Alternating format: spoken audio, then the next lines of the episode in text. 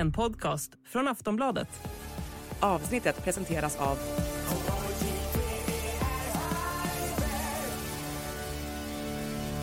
Stödlinjen.se, åldersgräns 18 år. Järnvägen är över 100 år gammal och håller på att klappa ihop. Vatten och avloppsledningar rostar sönder.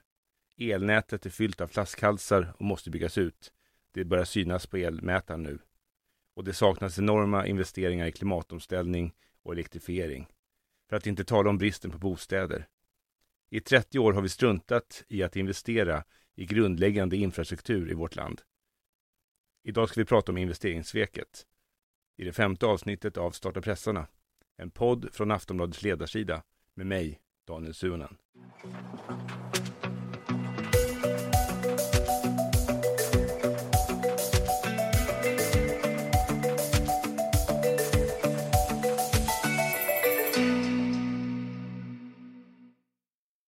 Ja, välkomna eh, ska ni vara. Eh, idag ska vi prata om att Sverige har liksom slutat upprätthålla alla liksom, det grundläggande i Sverige, infrastrukturen. Järnvägar, elnät, vattenledningar, bostäder inte minst. Allt är eftersatt. Vi har levt på tidigare generationer och deras investeringar och har inte gjort något nytt. Eh, en del politiker säger att ladorna är fulla, men jag ser gropen i gatan. Vad beror det här på? Hur påverkar det oss? Och finns det några lösningar? Och kanske också viktigast egentligen, vilken politisk kant eller kraft kommer ta initiativet för att lösa det här, det här problemet? Blir det högern eller vänstern som tar initiativet?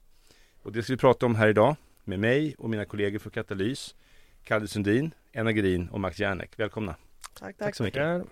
Och Kalle, eh, du som är en krigare, att nätkrigare, en, en tabloidkrigare kanske. Du har tittat på det här med bristen på investeringar eh, i Sverige. Hur ser det ut? Ja, eh, vi har ju på Katalys eh, inlett en liten informationskampanj eh, kan man säga som kallas investeringssveket. Och den visar hur politiska beslut och det finanspolitiska ramverket som alltså styr budgetreglerna, hur det har Eh, sett till så att eh, vi inte har gjort avgörande investeringar i Sveriges infrastruktur. Ehm, och eh, det här är ju ett svek som har pågått under lång tid och framförallt så har nog det värsta sveket varit de senaste 10-15 åren som är ett någon form av förlorat decennium kan man säga där det har, det har varit helt optimala förutsättningar för Sverige att investera i elnät, järnväg, bostäder, klimatanpassning. Sånt som gör Eh, att vi får ett större välstånd, bättre välfärd eh, som ja, ger Sverige en exceptionellt, hade kunnat ge Sverige en, en exceptionellt gynnsam position i den fossilfria ekonomi som växer fram. Men det här har vi inte gjort. Eh, alltså räntorna har varit enormt låga för att inflationen har varit låg. Eh, så funkar det ju med den, politik, den penningpolitik vi har eh, i, i, Sverige och i många andra, andra länder. Eh, och då har det varit, vi har till och med fått betalt bitvis för att låna ut, alltså staten, för att det har varit minusränta. Eh, men vi har inte gjort det och vi har inte gjort de här framtidsinvesteringarna och det skadar Sverige enormt nu. Du nämnde ju den här metaforen om att man ska spara i ladorna. Det är ju de som förespråkar eh, ja, överskottsmål, det här finanspolitiska ramverket, att man ska spara. Eh, de säger ju det, det är ju deras favoritmetafor. vi sparar i ladorna för sämre tider. Eh, och som man kan blåsa på ekonomin då. Men det man kan säga då är att det har varit väldigt dumsnålt. Eh, det har ju, det, ska man fullfölja metaforen så är det väl som att själva ladan då som vi ska spara i håller på att krackelera och förfaller. Den är fylld ja. med liksom härlig råg liksom, men taket ja. ramlar in. Liksom. Ja. ja, precis. Så att, eh, och då, taket då får då symbolisera den, liksom våra järnvägar, våra elnät och så vidare. Så att någonstans där kan man väl, jag stannar där inledningsvis, men, men där är vi, vi har haft en, en enormt dum snål politik som vi tror har varit gynnsam men som inte är det och nu får vi ta konsekvenserna av det.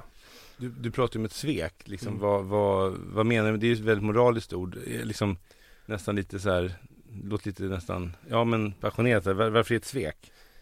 Alltså på sätt och vis är det väl för att vi inte har förvaltat det vi fick på något plan. Alltså vi hade ju en gång i tiden en politik där vi satsade stora gemensamma resurser för att eh, ja, men bygga ut elnät, vägar, järnvägar, bostäder.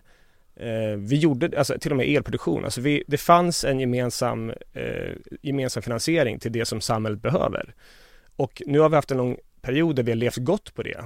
Eh, nu nämner jag inte ens dricksvattnet heller, alltså vattenledningar, kommunala, alltså avlopp. Det kan vara sista gången vi kan ja, använda ja. kran liksom. Nej, men det, vi har levt gott på det väldigt länge och eh, slutat förvalta de här enormt viktiga systemen och vi står nu inför en stor strukturomvandling, det vill säga klimatomställningen och då behöver vi liksom levla upp ännu mer så att det vi har förfaller och det vi behöver, eh, eh, det, det som behövs i framtiden är enormt, det är en jätteuppgift. Eh, och vi har inte investerat i det. Så det är ju ett svek, kan man verkligen, därav sveket. Jag tänkte på det du sa, det förlorade liksom årtiondet bakom oss att uh, om man tittar på just Riksbanken som då har haft extremt låga räntor och som du nämnde till och med uh, liksom minusränta. Det har ju varit ett sätt för Riksbanken och då penningpolitiken att säga till politikerna här, varsågod, kör nu, mm. uh, brasa på, ta lån, bygg ut samhället. och det är någonting som politikerna då inte, de har inte tagit den handsken trots att då Riksbanken har gett de bästa förutsättningarna mm. för att låninvestera i stora infrastruktursatsningar. Så att det är ju verkligen som att liksom, ja, men Riksbanken har bönat och bett liksom och politikerna har svikit. Det, det är till och med så här, jag ska liksom ge ett sceneri från ett seminarium då, en icke, en icke nämnd vice riksbankschef eh, som helt enkelt bara liksom väser till mig så här, nu får du säga åt dina jävla partivänner att de helt enkelt, nu har vi sänkt, nu är det minus, de får betalt. De får 50 miljoner per miljard liksom. Mm. De mm. får ett dagis om de bygger en högskola. Mm. Det är liksom den grejen. Och de gör inte det. Det är den bästa, så Ernst Wigforss hade liksom Ernst Wigforss hade liksom Han hade julat genom stan om han hade haft de här förutsättningarna. Gunnar Sträng hade liksom han hade bjudit folket på tårta om han hade haft de här föreställningarna. Det här är helt otroligt. Och vi har liksom bara låtit det vara. Så det är liksom så här, så Riksbanken är helt medveten. De var helt, och det är så här, ärligt talat, nu står vi, det är inte ämnet för dagen, men det här, lite grann historieskrivning. Nu står vi i ett läge med någon sorts, kanske då avklingad inflationsbrasa. Men en hel del av den inflationsbrasan hade man ju faktiskt kunnat bemött om man hade gjort de här investeringarna, mm. till exempel som vi kommer in på, elnät, järnvägar och så vidare. Mm. För en del av det här, eller utbildat folk, så att en del av de här inflationen, stigande priser, att, att en läkare har 150 000 i månaden och har tre jobb. Mm. Det beror ju på att vi inte har tillräckligt många läkare eller sjuksyrror mm. eller så vidare. Och elpriserna beror ju på investeringar så att säga. Mm. Men, men ja, nej men det, man blir faktiskt lite upprörd. Och man ska också komma ihåg att eftersom vi inte har investerat gemensamt via politiken så har ju istället då människor fått eh, alltså medan statsskulden har, har minskat så har ju den privata skuldsättningen ökat och det är också ett problem till Eh, det får vi problem med nu när vi ska försöka bekämpa inflationen. Eh, alltså att vi eh, Ja, vi är, vi är väldigt sårbara. Vi kommer få en mycket hårdare lågkonjunktur mm. än många andra länder för att vi har så hög privat skuldsättning. Mm. Så att, ja, så, och det, det, man ska komma ihåg också som en del av det här sveket är att vi kommer ju ändå behöva göra de här investeringarna. För att jag gissar att de flesta av oss vill ha rent vatten och vi vill, ska vi ha en ekonomisk utveckling genom klimatomställningen så, så behöver vi elnät och så vidare. Så att vi kommer ändå behöva göra de här investeringarna. Eh, det är bara att det kommer bli mycket dyrare nu för att räntan är högre. Så att det, ja, det har bara varit enormt dumsnålt. Mm. Lystra svenska folk. Kalle Sundin har meddelat att vi kommer behöva ett elnät. Finns det någon där ute i ansvarig ställning som lyssnar på detta meddelande så bygg gärna ett elnät. Se till att det finns ett sådant. Till och med Lenin sa väl att elektrifiera Sovjeterna var hans första krav. Vi, vi vill inte återupprepa det. Vi vill inte behöva återupprepa det. Eh, liksom, varför det blivit så här jävla eländigt? Liksom 1880, Sveriges politiker reser sig som en man och knappt någon kvinna och säger vi ska bygga järnvägar. 1900, nej, 2010, vi har inte råd. Max, ja. hur har det gått så här? Nej, alltså det, det är ett av de stora mysterierna tycker jag med svensk politik, att, att vi bara har låtit det vara så här och under 10-talet så var inflationen för låg. Man, kunde, man försökte få upp inflationen, man tyckte att den var för låg. Eh, och som du sa, Riksbanken bönade verkligen och bar, kan ni snälla spendera lite pengar nu så att vi når vårt inflationsmål, så att vi kommer upp till 2 eh, så vi inte behöver göra de här experimenten med, med nollräntor och minusräntor och eh, tillgångsköp och allt annat som, eh, som folk nu idag eh, gnäller jättemycket om. Eh, att, att liksom Riksbanken har kört en helt galen politik och köpt massa konstiga obligationer och så vidare. Det gjorde de ju för att finanspolitiken inte gjorde sitt. Ja, och sen mm, kan vi också gå liksom längre bak i tiden än, än de här senaste 10-15 åren för att alltså bristen på investeringar har ju vi haft med oss nu sedan egentligen 90-talskrisen. Och eh, det som är liksom egentligen också kärnan, eller problemet liksom här, är ju eh, att politikerna då från höger och vänster eh, valde att sätta på sig en tvångströja, alltså helt frivilligt. Det är ingenting mm. de måste göra, men de har satt på sig en tvångströja eh, som gör det omöjligt för dem och staten att eh, ta stora och viktiga låneinvesteringar. Eh, och, och det är det som kallas finanspolitiska ramverket. Alltså finanspolitiska ramverket är eh, ett gäng regler som då reglerar hur finanspolitiken i Sverige får skötas. Eh, och de här reglerna kan man ändra på när man vill, så att det här är ingenting som någon har tvingat på politikerna. Och eh, en av de här reglerna då, den centrala regeln, är det här så kallade överskottsmålet. Eh, som helt enkelt är att, att statens finanser måste över en konjunkturcykel gå med överskott. Eh, vilket gör att man inte kan ta eh, stora lån för att göra viktiga investeringar, till exempel i infrastruktur eller bostäder eller i, i, i folks utbildningar eller välfärden. Och det här överskottsmålet implementerades då i slutet av 90-talet, runt millennieskiftet. Eh, först var det 2 procent i överskott, alltså 2% av BNP måste Sveriges ekonomi gå med överskott. Sen har man liksom eh, justerat ner det till 1 och, och nu senast så tog man ner det till 0,3 eh, procent. Men det är fortfarande så att man tvingar staten att gå då med överskott, att behöva amortera, att behöva trycka ner den här statsskulden och gör det omöjligt då att göra stora och viktiga mm. låneinvesteringar.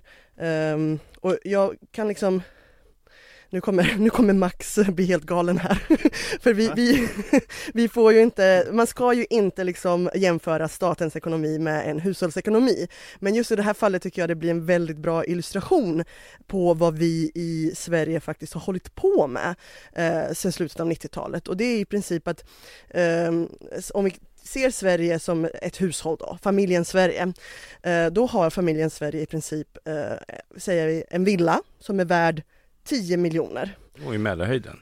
I Mälarhöjden. Nej, men vi, vi, har en villa som är värd 10 miljoner och lånet på den här då, eh, villan är nu nere på en miljon. Eh, så vi har ett jättelitet lån då i förhållande till, till eh, värdet på våra tillgångar. Och ehm, vi måste inte amortera. Uh, räntorna har varit jättelåga, vi måste inte nästan betala någon ränta. Banken kommer att säga, kan ni inte låna lite mer? Behöver ni inte renovera köket? Ja, exakt. Uh, och då i det här läget när man inte måste amortera, när man har en jätteliten då, uh, lån, alltså en jätteliten statsskuld, um, så, så, har man valt i princip att låta huset helt förfalla, taket ramla in, vattenledningarna rosta sönder, för att man har inte velat liksom, investera i det här huset. För man är så skuldsatt. Ja precis, med den här miljonen på banken.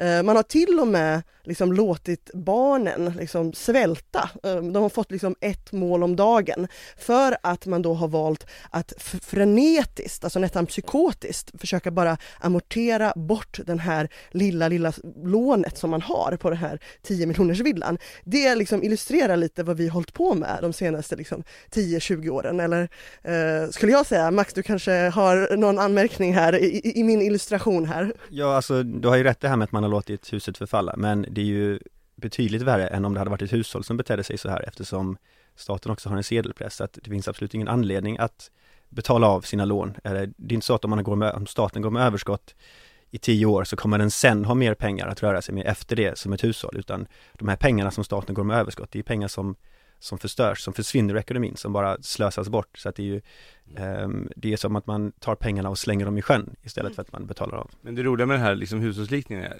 liknelsen är ju att den är ju dålig därför att en stat har ju som sagt mm. citattecken en sedelpress i källan eller kan spendera på ett annat sätt. Man har liksom 10 miljoner beskattningsbara invånare. Man har liksom så här, det är som USA som har en enorm statsskuld som bara växer och växer och växer.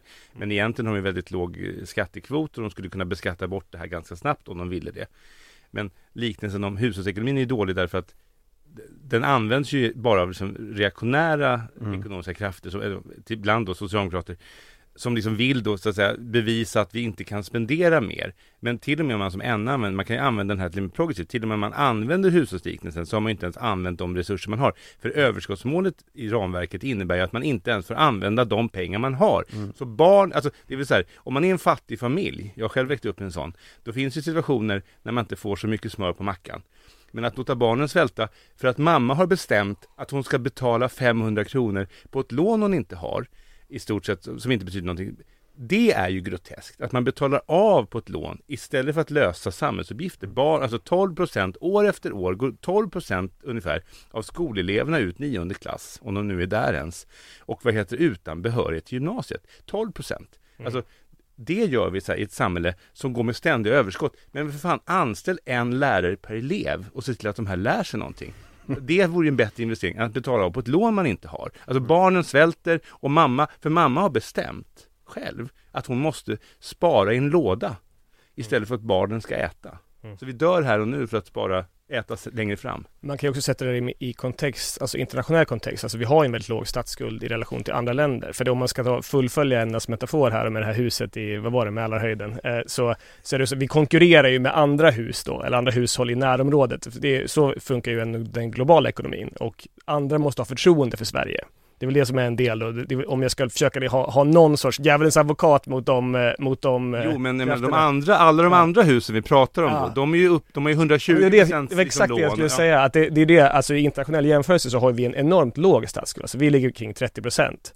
I eurozonen som exempel så är genomsnittet 90 procent. Och eh, EUs regler säger att man får ha en statsskuld upp till 60 procent. Så det är, vi ligger så långt under att det nästan är absurt. Alltså det är osunt lågt. Vi har ju liksom legat också under till och med de mål, det här liksom skuldankaret. Ja, Liksom, när jag var på S-kongressen 2019 så var liksom mitt slagord Följ skuldankaret Magda. Liksom, det var det liksom ra- radikalaste kravet liksom, att man skulle stabilisera skulden vid skuldankaren på 35 procent ja, ja. istället för att liksom köra på ännu längre ner. Och då kan man bara eh, berätta lite, skuldankaret alltså, det är inte som att vi, vi skuldankaret är helt enkelt eh, att man har också satt in en minimum där man säger att man tycker att statsskulden inte ska gå under det här ankaret. Eh, och det har den gjort eh, under långa perioder. Att man liksom har, och det konstiga med skuldankaret är egentligen att skuldankaret och överskottsmålet, de går ju emot varandra. Så om man följer överskottsmålet, då kommer man bryta skuldankaret, för då kommer man gå under ankaret. Och, och, och, och, och ankaret bryter överskottsmålet. Så du har liksom två regler som går emot varandra i det finanspolitiska Och ramverket. då vinner vi varje givet tillfälle att fortsätta betala. Men mamma, mamma, vi är hungriga, ropar barnen. Nej, men nu, och vi, du har nått skuldankaret, du har passerat skuldankaret. Vi har ju massa pengar i kakburken. Kan vi inte få köpa en Big Mac? Nej, för vi har bestämt att vi ska spara, säger mamma staten. Ja, alltså vi rantar på här. Alltså Kalle, du har ju återigen debattartikel, bedri, be- bedrivit debattartikel. Ja. Och eh, berätta om den. Ja, men jag har kollat lite närmare på ett av de här exemplen då, eller ett av de områden som vi har varit inne på, det vill säga järnvägarna.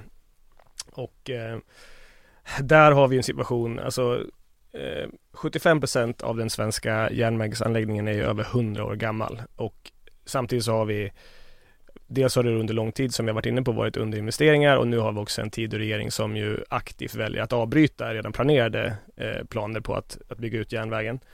Eh, och eh, ja, det där är ju väldigt, väldigt problematiskt. Det börjar nästan få, det är ju parodiska situationer som uppstår. Ehm, eh, fråga H2 Green Steel. Eh, det här tror jag kanske varit uppe i den här podden tidigare, men det är ett väldigt illustrativt exempel. För det är ju H2 Green Steel ska ju göra fossilfritt stål i Boden. De vill köpa järnmalm av LKAB i Kiruna. Eh, LKAB i Kiruna säger vi har malmen, vi kan sälja den till er. Men eh, eftersom malmbanan då mellan, mellan Kiruna och Boden är i så dåligt skick så kan de inte teckna något leveransavtal. Så istället då ska H2 Green Steel köpa den här, eller frakta den här järnmalmen, råvaran från Brasilien och Kanada. Eh, alltså det visar ju tydligt då hur en, en sån här bristande investeringspolitik kommer sabba ekonomisk utveckling i Sverige. Och eh, Trafikverket säger ju, de har ju frågat regeringen, kan inte vi bara få låna upp pengar? Så kan vi tidigare lägga de här förstärkningarna så vi kanske kan lösa det här problemet. Men regeringen dröjer med svar. Samma sak gäller eh, Norrbotniabanan mellan Umeå och Luleå. Det, där, där har också Trafikverket sagt att vi kan göra det här snabbare om vi får låna upp pengar. Men regeringen ger inget svar. Och eh, går vi längre söderut så det är ju en del och det första de gjorde ungefär när de tog makten då, eller när de kom till makten var att eh, ja, alltså avbryta redan planerade satsningar på eh, centrala systemavsnitt i den här nya stambanan för höghastighetståg. Eh, man avbröt viktiga delar av det Eh, och man gjorde om planer, till exempel mellan Göteborg och Borås som en jätteviktig arbetsmarknadsregion för pendling. Där vill man inte att det ska, de här, där ska inte järnvägen då ingå i det här nya systemet utan där ska man istället göra någon låg budgetvariant och sådär. Så att man har på, på område eller på, från norr till söder har man dragit in på satsningar eller ja, tagit bort redan då existerande satsningar. Eh, och det här kommer såklart, alltså det kommer skada Sverige. Det kommer göra att industrier inte kommer komma hit. Det kommer göra att vi får de här fortsatta pendlingskaosen och tågförseningarna. Alltså en anledning till att det är så svårt att bedriva underhåll i Sverige på järnvägen är ju för att det är helt fullt redan. Eh, vi behöver nya stambanor så att vi kan flytta över godsfrakt från industrin till de här gamla stambanorna, få nya stambanor för snabbare pendeltrafik och passagerartrafik. Så vi måste få både nya stambanor och rusta de gamla och bygga ut järnvägen till nya sträckningar. Och det klarar inte regeringen av att leverera för att de är fast i en, de har ju konstruerat ett eget dilemma. Det var det jag skrev i den här artikeln idag i Expressen, eh, som man gärna får läsa om man vill. Att infrastrukturministern har ju själv skapat det här dilemmat. Han säger att jag har inte råd med både ny järnväg och rusta den befintliga. Men det är ett falskt dilemma. Det går bara att lånefinansiera de här nya stambanorna och det kommer skapa företagsetableringar, välbetald sysselsättning som ger pengar tillbaka i form av skatteintäkter. Så det kommer löna sig. Så det här är ett, ett falskt dilemma som de försöker sätta upp. Så det är ett stort problem med järnvägen. Så det är ungefär vad min text handlar om. Regeringen verkar ju hata järnväg, klimatomställning och allting. Eh, de kommer väl kanske ändra sig så småningom när saker faller ihop. Men det gör det ju hela tiden. Men vad säger ni andra? Det här skadar ju som Sveriges ekonomi. Jag får känslan av så här okej okay, om så här, svenska stålbolag inte kan få järnmalm utan att vår gröna stål kommer från Brasilien. Det är lite, det är liksom det låter inte som en bra produkt. Köp H2 Green Steels ekologiska järnmalm från Brasilien. Mm. Ja, eh, så att, att, att järnvägen är så dålig är ju, är ju en, en sak som, som skapar flaskhalsar just det. Är väl, finns inget mer tydligt exempel på en flaskhals än just den här malmbanan och det i sin tur skapar ju eh, inflation. Eh, och elnätet är ett annat sådant exempel och det var väl framförallt elpriserna som skapade den senaste inflationsvågen i Europa. Och där har man ju också underlåtit att bygga ut elnätet så att det finns tillräckligt med överföringskapacitet. Man har inte byggt ut energiproduktionen, man har lagt ner kärnkraft och inte ersatt den med, med något annat. Um, så att det är också ett, ett exempel. På, och då drabbas ju ekonomin jättehårt. Ja, vi har ju ganska, alltså det kommer ju siffror typ i dagarna här nu eh, om att Sveriges BNP, vi är nästan ensamma hela EU, eurozonen, hela EU, hela liksom, eh, om att gå ner i recession. Alltså det, mm. det Sveriges, alltså vi har en kris, alltså vi behöver sätta igång, byggandet faller, allting mm. åt helsike. Arbetslösheten stiger. Ja. ja, det är också ett, ett, ett, exempel att, att eh, byggbranschen nu helt och hållet går ner och helt liksom stannar av eh, trots att det redan finns bostadspris och att hyrorna är höga, att, att räntorna är höga på bostadslån, att, att eh, bostadspriserna är höga och det hade behövts bygga mycket, mycket mer, mer bostäder. Inte minst för att få ner inflationen eftersom den drivs till stor del av hyror. Eh, men nu kommer det stanna av så kommer man bara skapa ännu mer kostnadskris längre fram. Mm. Och, alltså det som är också väldigt konstigt är ju det här argumentationen för varför då man har fyllt de här ladorna, alltså hela tiden och sparat och sparat och betat av den här statsskulden till extremt låga nivåer. Argumentationen har ju varit att vi sparar ladorna för sämre tider. Alltså när det kommer någon kris, när vi väl måste brassa på, då har vi fulla lador och då kan vi satsa. Eh, är ju argumenten från de som då har förespråkat den här dumsnåla och liksom väldigt eh, snåla Eh, finanspolitiken. Men om man då kollar på de här stora chockerna vi har haft på senare år, man kollar på pandemin, mm. då vi fick en enorm ekonomisk chock världen över och i Sverige.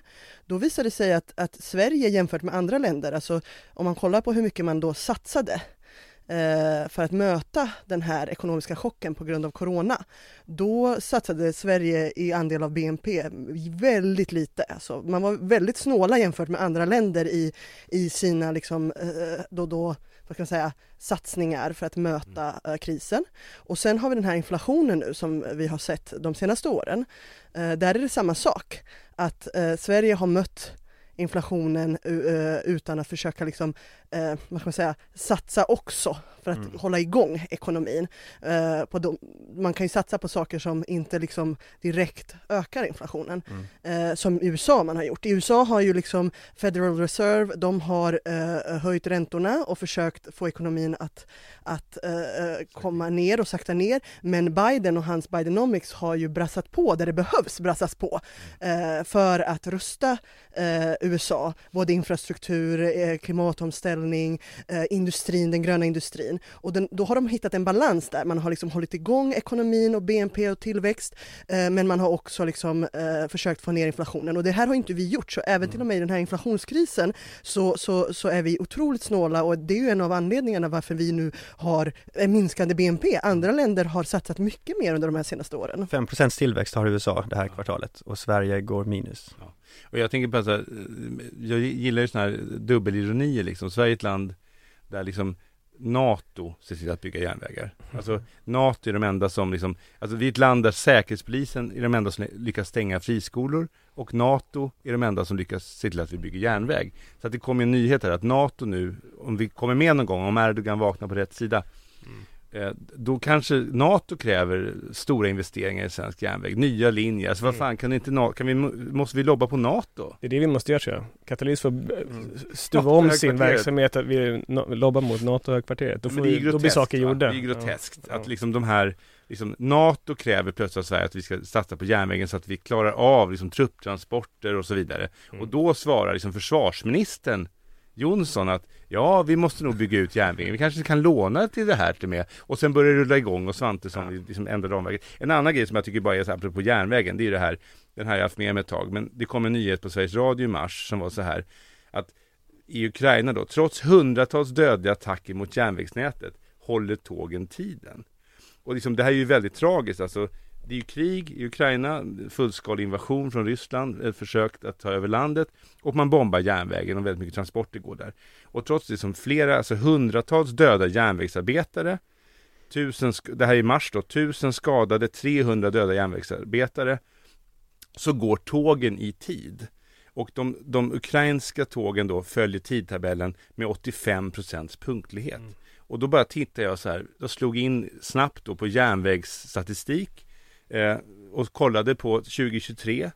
Eh, och det här är som, då är liksom siffran att de svenska tågen, de klarar en punktlighet på 86 procent. Men långdistanstågen i Sverige under 2023, 71 procent. Då var det alltså en situation att den ukrainska järnvägen, bombad av Putins armé, har en bättre punktlighet än den svenska, som bara är precisionsbombad av helt enkelt nyliberalism, nedskärningar, icke-investeringar och avregleringar. Jag tycker att det är, man tar sig på pannan. Vi får hoppas att NATO bygger upp vår, vår helt enkelt, vår järnväg så att vi kan få en punktlighet som Ukraina. Eh, och beklagar sorgen för alla de ukrainska järnvägsarbetarna. Eh, alltså vad fan ska vi göra åt det här? Vi är överens om att det här är, det är inte bra. Mm. Det är inte tillräckligt bra. Kalle, vad säger vi? Vad gör vi? Ja, det behövs ju en, en stor politisk omläggning eh, där staten får tillåtelse att gå i underskott över de här eh, omställningsdecennierna som vi nu har framför oss. där Vi behöver göra enorma investeringar. Eh, alltså om staten gör stora investeringar eh, i den här grundläggande infrastrukturen så kommer det leda till att privat kapital gör stora investeringar eh, och på så sätt så kan vi eh, ja, men accelerera omställningen i de delar av ekonomin som ska skapa alternativ till det fossila. Eh, och, och det måste vi göra nu. Alltså vi måste inleda de investeringarna nu. Eh, och vi kan inte heller göra de här investeringarna på bekostnad av annan välfärd och annan samhällsservice. För att i grund och botten så är det trygga samhällen som har bäst möjlighet att ställa om och skapa en folklig eh, acceptans för omställningen som ska ske. Vi ska fossi- eh, alltså på två decennier ungefär eh, fasa ut allt fossilt som vi har i vårt, eh, ekonom- i vårt beroenden eh, av det fossila som vi har i ekonomin. Eh, och då kan vi inte skära i sociala skyddsnät för att ha råd med järnväg. Så att eh, ja, det måste, ske, det måste ske genom att vi lånefinansierar de här eh, satsningarna. Och det är ju helt rätt ur alla ekonomiska parametrar. Alltså om vi gör stora investeringar i den här infrastrukturen så kommer det leda till företagsetableringar, eh, välbetald sysselsättning som kommer betala igen sig. Så att det är helt rätt ur, ja, egentligen alla perspektiv. Och jag ska bara säga det sista, slutligen också, det är, eh, alltså det är bråttom. Alltså vi kan inte, det här att vi ska titta på ramverket och kanske ändra det till 2027, det går inte. Alltså jag kan använda ett annat exempel, förutom järnvägarna som är akut, är ju elnäten. Och det är alltså till 2045 så behöver vi investera 100, nu ska vi se så jag säger rätt, nej det är 1000, 1000 miljarder ska alltså in i elnäten. Och allt det här är såklart inte statliga pengar, så vi kommer såklart finansiera det genom att företag och elkunder vill använda elnäten. Men, men eh, stamnäten, som vi var inne på det, överföringskapaciteten, det är ju helt statligt ägt. Eh, Vi har enorma investeringar som vi måste göra och vi kan inte sitta och vänta 3, 4, 5 år på att börja med någonting som ska vara klart om 20 år. Alltså vi, det är nu det här måste ske. Och det här kan vi bara säga är ju grunden kanske i sveket. Alltså att tappa bort det här viktiga 15 åren, 10-15 åren Mm. av möjlighet att sätta igång den här svåra omställningen. Det är verkligen ett svek. Ni är ju flera här som har barn i podden. Liksom, det är ju era barn det här handlar om. Enna?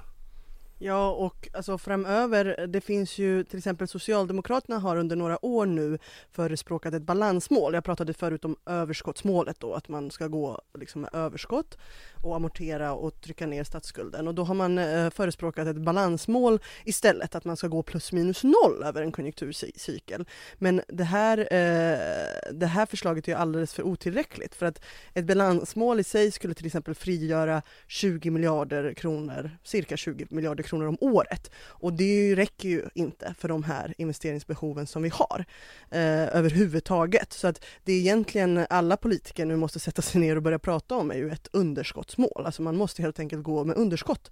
Man måste ta lån, eh, belåna sig, gå med underskott för att kunna göra de här eh, eh viktiga investeringarna som Kalle har nämnt. Mm. Liksom. Eh, elnäten, järnvägen eh, och du, vi pratade lite också om vattenledningarna som håller på att liksom rosta sönder under marken, under våra fötter. så att det är väl det man måste, man måste våga öppna plånboken. Ja. Och man kan också tillägga att, att ett underskott nu är ju helt rätt ur ett makroekonomiskt Eh, eh, synvinkel eh, eftersom vi nu har 8% arbetslöshet. Eh, den privata köpkraften går ner, byggbranschen stannar. Det behövs mer köpkraft i ekonomin, det behövs mer pengar. Folk behöver mer pengar i sina plånböcker att spendera och företagen behöver mer kunder. Eh, så att, att gå med underskott nu är ju både bra för att vi kan investera och bygga saker för framtiden men det är också bra just nu för att folk ska kunna få jobb. Nej men det känns ju som att det händer ju också saker. Alltså den här veckan har ju Ebba Busch, eh, Kristdemokraternas ledare och näringsminister och ibland är hon vice statsminister också. Hon har ju gått ut nu stort i Aftonbladet, vår tidning här, och sagt att hon vill inte vara den, eh, den värsta nyliberalen och hon vill liksom, eh, hon vill göra det som en, hon vill göra en Steve Bannon helt enkelt. Hon vill helt mm. enkelt köra, nej men från en högerposition så vill hon helt enkelt investera i eh, i infrastruktur. Hon vill göra en Kalle Sundin helt enkelt, fast från en annan utgångspunkt. Vad, vad tänker ni om det? Ja, det är ju bra. Att någon vill i alla fall. Alltså jag, vet, jag visste inte om jag skulle börja skratta eller gråta när jag läste den här artikeln häromdagen.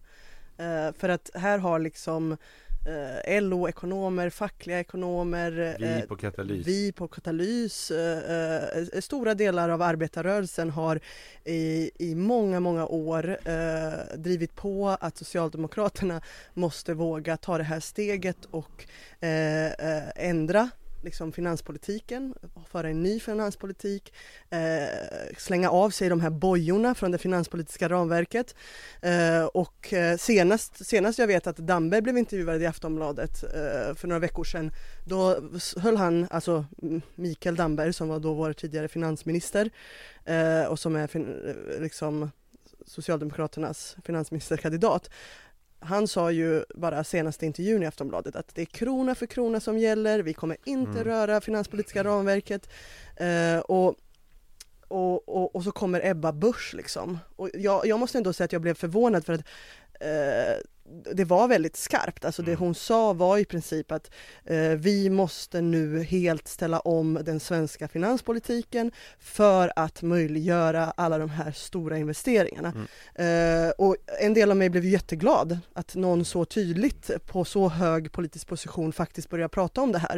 Eh, men jag är ju besviken på från vilket håll det kommer och jag hoppas att, att, att eh, Socialdemokraterna liksom spänner upp öronen nu och eh, inte ser sig förbisprungna av högern i den här frågan. För det här är ju klassisk socialdemokratisk investeringspolitik. Det här är liksom keynesianism.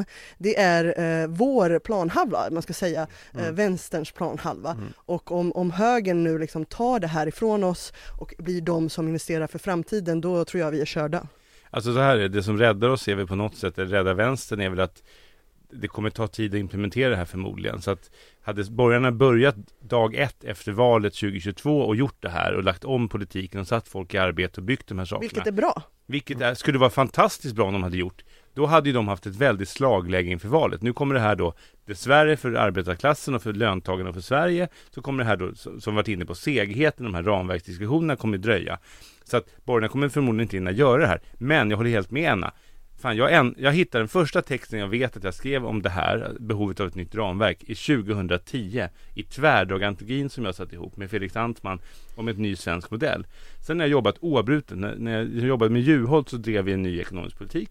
När vi liksom startade Katalys 2013 då är det en, av de första rapporterna vi släpper heter Hälften kvar i hela framtiden. Vi vill höja skatterna, men vi vill också låna. Vi vill ha liksom 50%, ett statsskuldsmål på 50%. Jag tror att det är det som flera kommer fram till nu, att man måste liksom låna till. Alltså 2013 säger vi det här. Sen driver vi det här i rapport efter rapport efter rapport i Katalys och sen har vi liksom så här Vi bildar till och med, jag bildar till och med liksom en S-förening med 6000 medlemmar, Reformisterna för att driva det här i S, för att S ska byta finanspolitik. Och de liksom är otroligt sega, så under pressen av det här så går de ner, sossarna med på balansmål. Det är nu Johan Persson, Liberalernas liksom linje.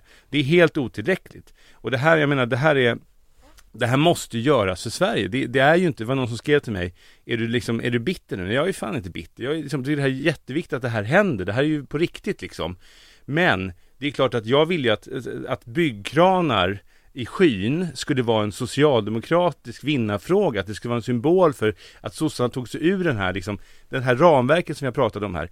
Om man tar den politiska grejen så är det, som Enna säger också, det är ju så att utan en finanspolitik som kan gasa, som kan sätta människor i arbete, som kan bygga bostäder, som kan, och därmed så frigörs ju pengar som vi betalar in i skatt till välfärdsinvesteringar. Alltså, om vi inte gör det här, då, om vi har ett ramverk som förbjuder det här, då är ju socialdemokratisk politik, det som, är, alltså, som möjliggör det politiska projektet, som Kalle är inne på, som Max är inne på, det, det blir ju förbjudet med det här ramverket. Och det, liksom, det infördes på, kanske på felaktiga grunder och felaktig analys för liksom 30 år sedan. Men det har ju överlevt sig själv. Vi snackar om halloweenspöket, men liksom i något avsnitt sen. Men det här är ju liksom det stora förödande spöket. Och socialdemokratin har nu tappat den här chansen.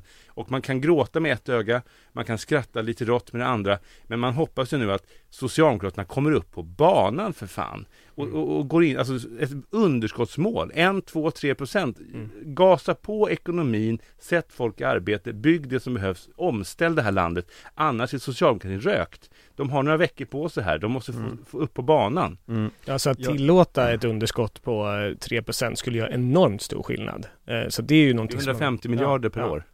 Men, ja. Nej men jag, jag, tänkte bara fråga liksom eh, Max, eh, för att eh, vi oroar oss nu för att liksom högern ska ta klimatkeynesianismen ifrån oss på något sätt. Men, men när högern vill satsa, finns det någon skillnad mellan liksom höger och vänster? Jag menar om Ebba Busch nu driver på det här, finns det några farhågor vad, vad hon egentligen kommer göra? Det kanske inte alls är vårt progressiva projekt som de kommer använda pengarna till. Eh, eh, absolut. Eh, det, det vore ju väldigt bra om det blir konsensus om att nu ska vi ha 3% underskott och alla är med på det och sen så investerar man. Men det finns ju fortfarande stora skillnader i vad man ska investera. Jag tror att högern vill investera i kärnkraft visserligen som är fossilfritt men även i motorvägar och flygplatser och eh, annat som inte bidrar till omställningen i samma grad som om Miljöpartiet skulle varit drivande eller S kanske. Eh, så det finns ju en politisk konflikt om vad man ska investera i om man är överens om att man ska investera. Och sen så eh, snappade upp en grej som Ebba Busch skrev i sin, artikel, eller sa i sin artikel där.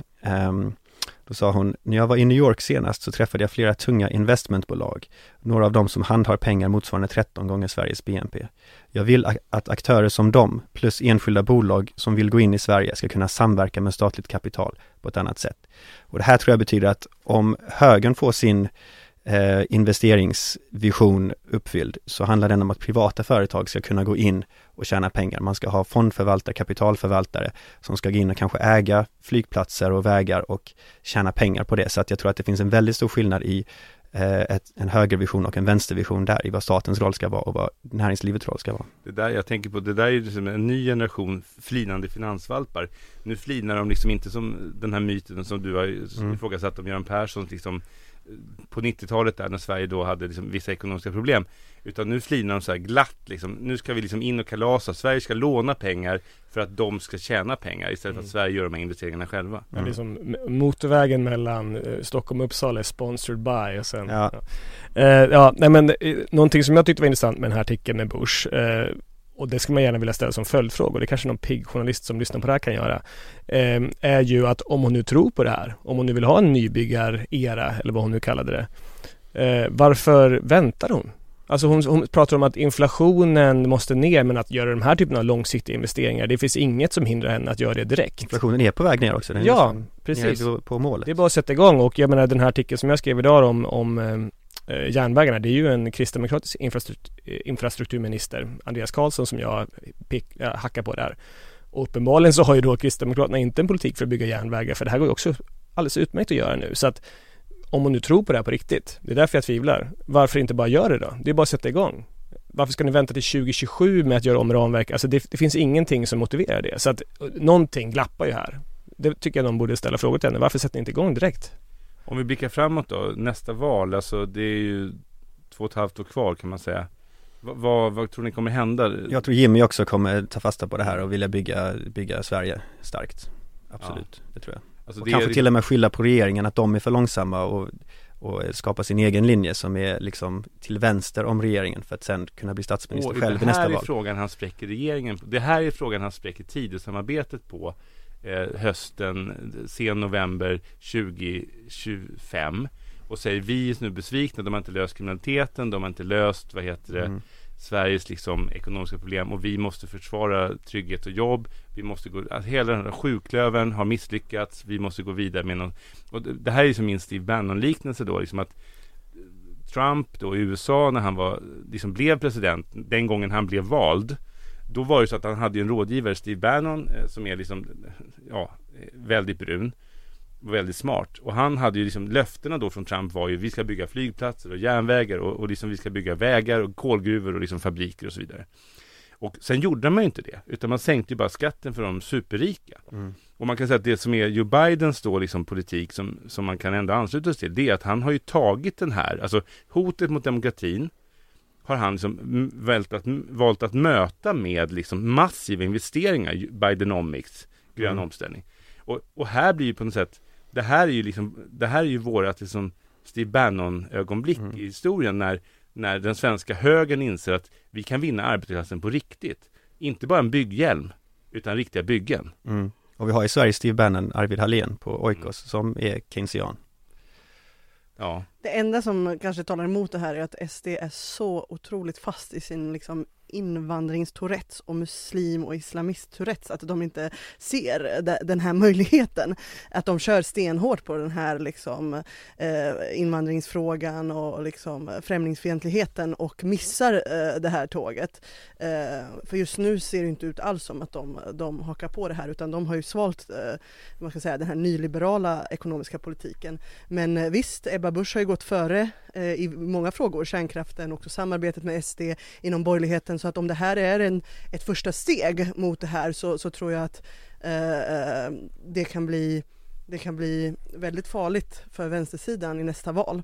Eh, och framför allt om nu Socialdemokraterna på något sätt skulle inta en position där de ska försvara eh, ramverket och säga att eh, de är ansvarsfulla krona för krona och att högern vill Kan alltså, inte det är inte möjligt alltså. Nej. Men vi ska Det är också komma inte ihåg, möjligt. alltså SD är ju också genuint emot klimatomställningen. Alltså de vill ju inte att vi ska göra de här eh, industri, alltså nyindustrialiseringen och så där. Så det finns ju också sånt som talar emot att de skulle tycka att det här är en bra idé av den anledningen. De vill ju hellre att vi Alltså att, att vi struntar i att bygga ut elnät och struntar i den här eh, omställningen som ska då, alltså produktionen av stål och annat. De ja, och de, på de, när ju, de när ju sig på alla de här bristerna i samhället eh, på ett sätt också. Alltså, Ja. En sak som talar också emot är att ja, då, då skulle man ju sätta folk i arbete, man skulle minska arbetslösheten, man, man skulle kunna eh, då utbilda eh, de nya svenskar som har kommit det senaste decenniet och sätta dem i arbete och, och, och det, eh, det är ju inte, tror jag, någonting som de prioriterar Nej, egentligen utan de vill ju Mm. ha kvar de här spänningarna i, Ja. och, och, i samhället. Och högerns partier representerar ju arbetsgivare och arbetsgivare vill ju ha så hög arbetslöshet som möjligt så att det finns ju ett sånt materiellt intresse också som talar mot. Men här finns ju, jag tror att man kan också se aningar, en, liksom en klyvnad. Så att dels kanske det finns en klydnad i Sverigedemokraterna, vad de vill ha för strategi. Det kanske finns olika linjer där. Det kanske finns de som vill liksom här och nu lösa problem och liksom föra en, en populär politik. Och sen finns det de som kanske vill vänta och göra det här när de väl själva då leder en regering. Alltså helt enkelt, de skiter i klimatomställningen, absolut. Men de vill ju naturligtvis vänta med den här liksom massiva, lösa alla Sveriges problem tills de själva då har statsministerposten, om de skulle få det i framtiden. Men det vill de ju.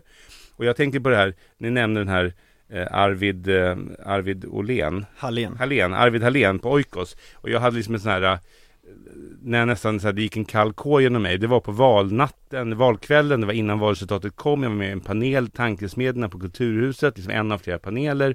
Om liksom valet och hur det skulle gå och sådär.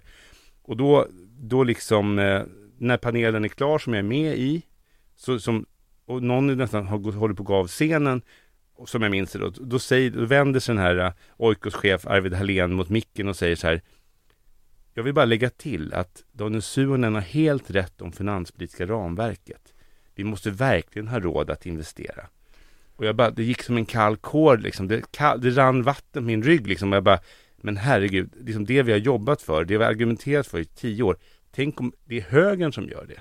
Det är som en mardröm. Det är som en så här, så att de som borde vara rädda nu och liksom på tårna snarare så här, nu måste man ta ett initiativ. Det är ju Micke Damberg och Magdalena Andersson och de rödgröna i Sverige. Mm. För nu måste man ju ta tillbaka initiativet. Mm. Eh, är det något, vad tänker vi? Vi närmar oss slutet här. Vi måste avrunda. Eh, vi har pratat om, om liksom behovet, alltså ett Sverige som faller samman, ett investeringssvek, ett svek mot, mot nästa generation. Eh, vi har fyllt ladorna men taket ramlar in. Eh, tack för att ni har lyssnat. Eh, skicka gärna frågor eh, till startapressarna katalys.org eh, startapressarna snabel-a katalys.org och vi kommer använda era lyssnarfrågor i framtida program. Nästa vecka tar vi tempen på Nobelpriset. Det så kallade Nobelpriset i ekonomi.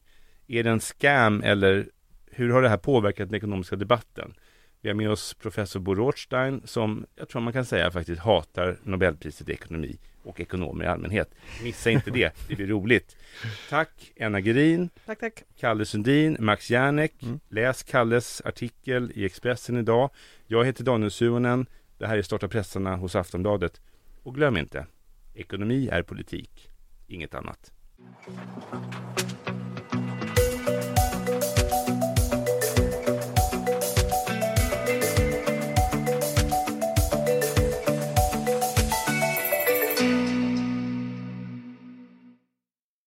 Du har lyssnat på en podcast från Aftonbladet.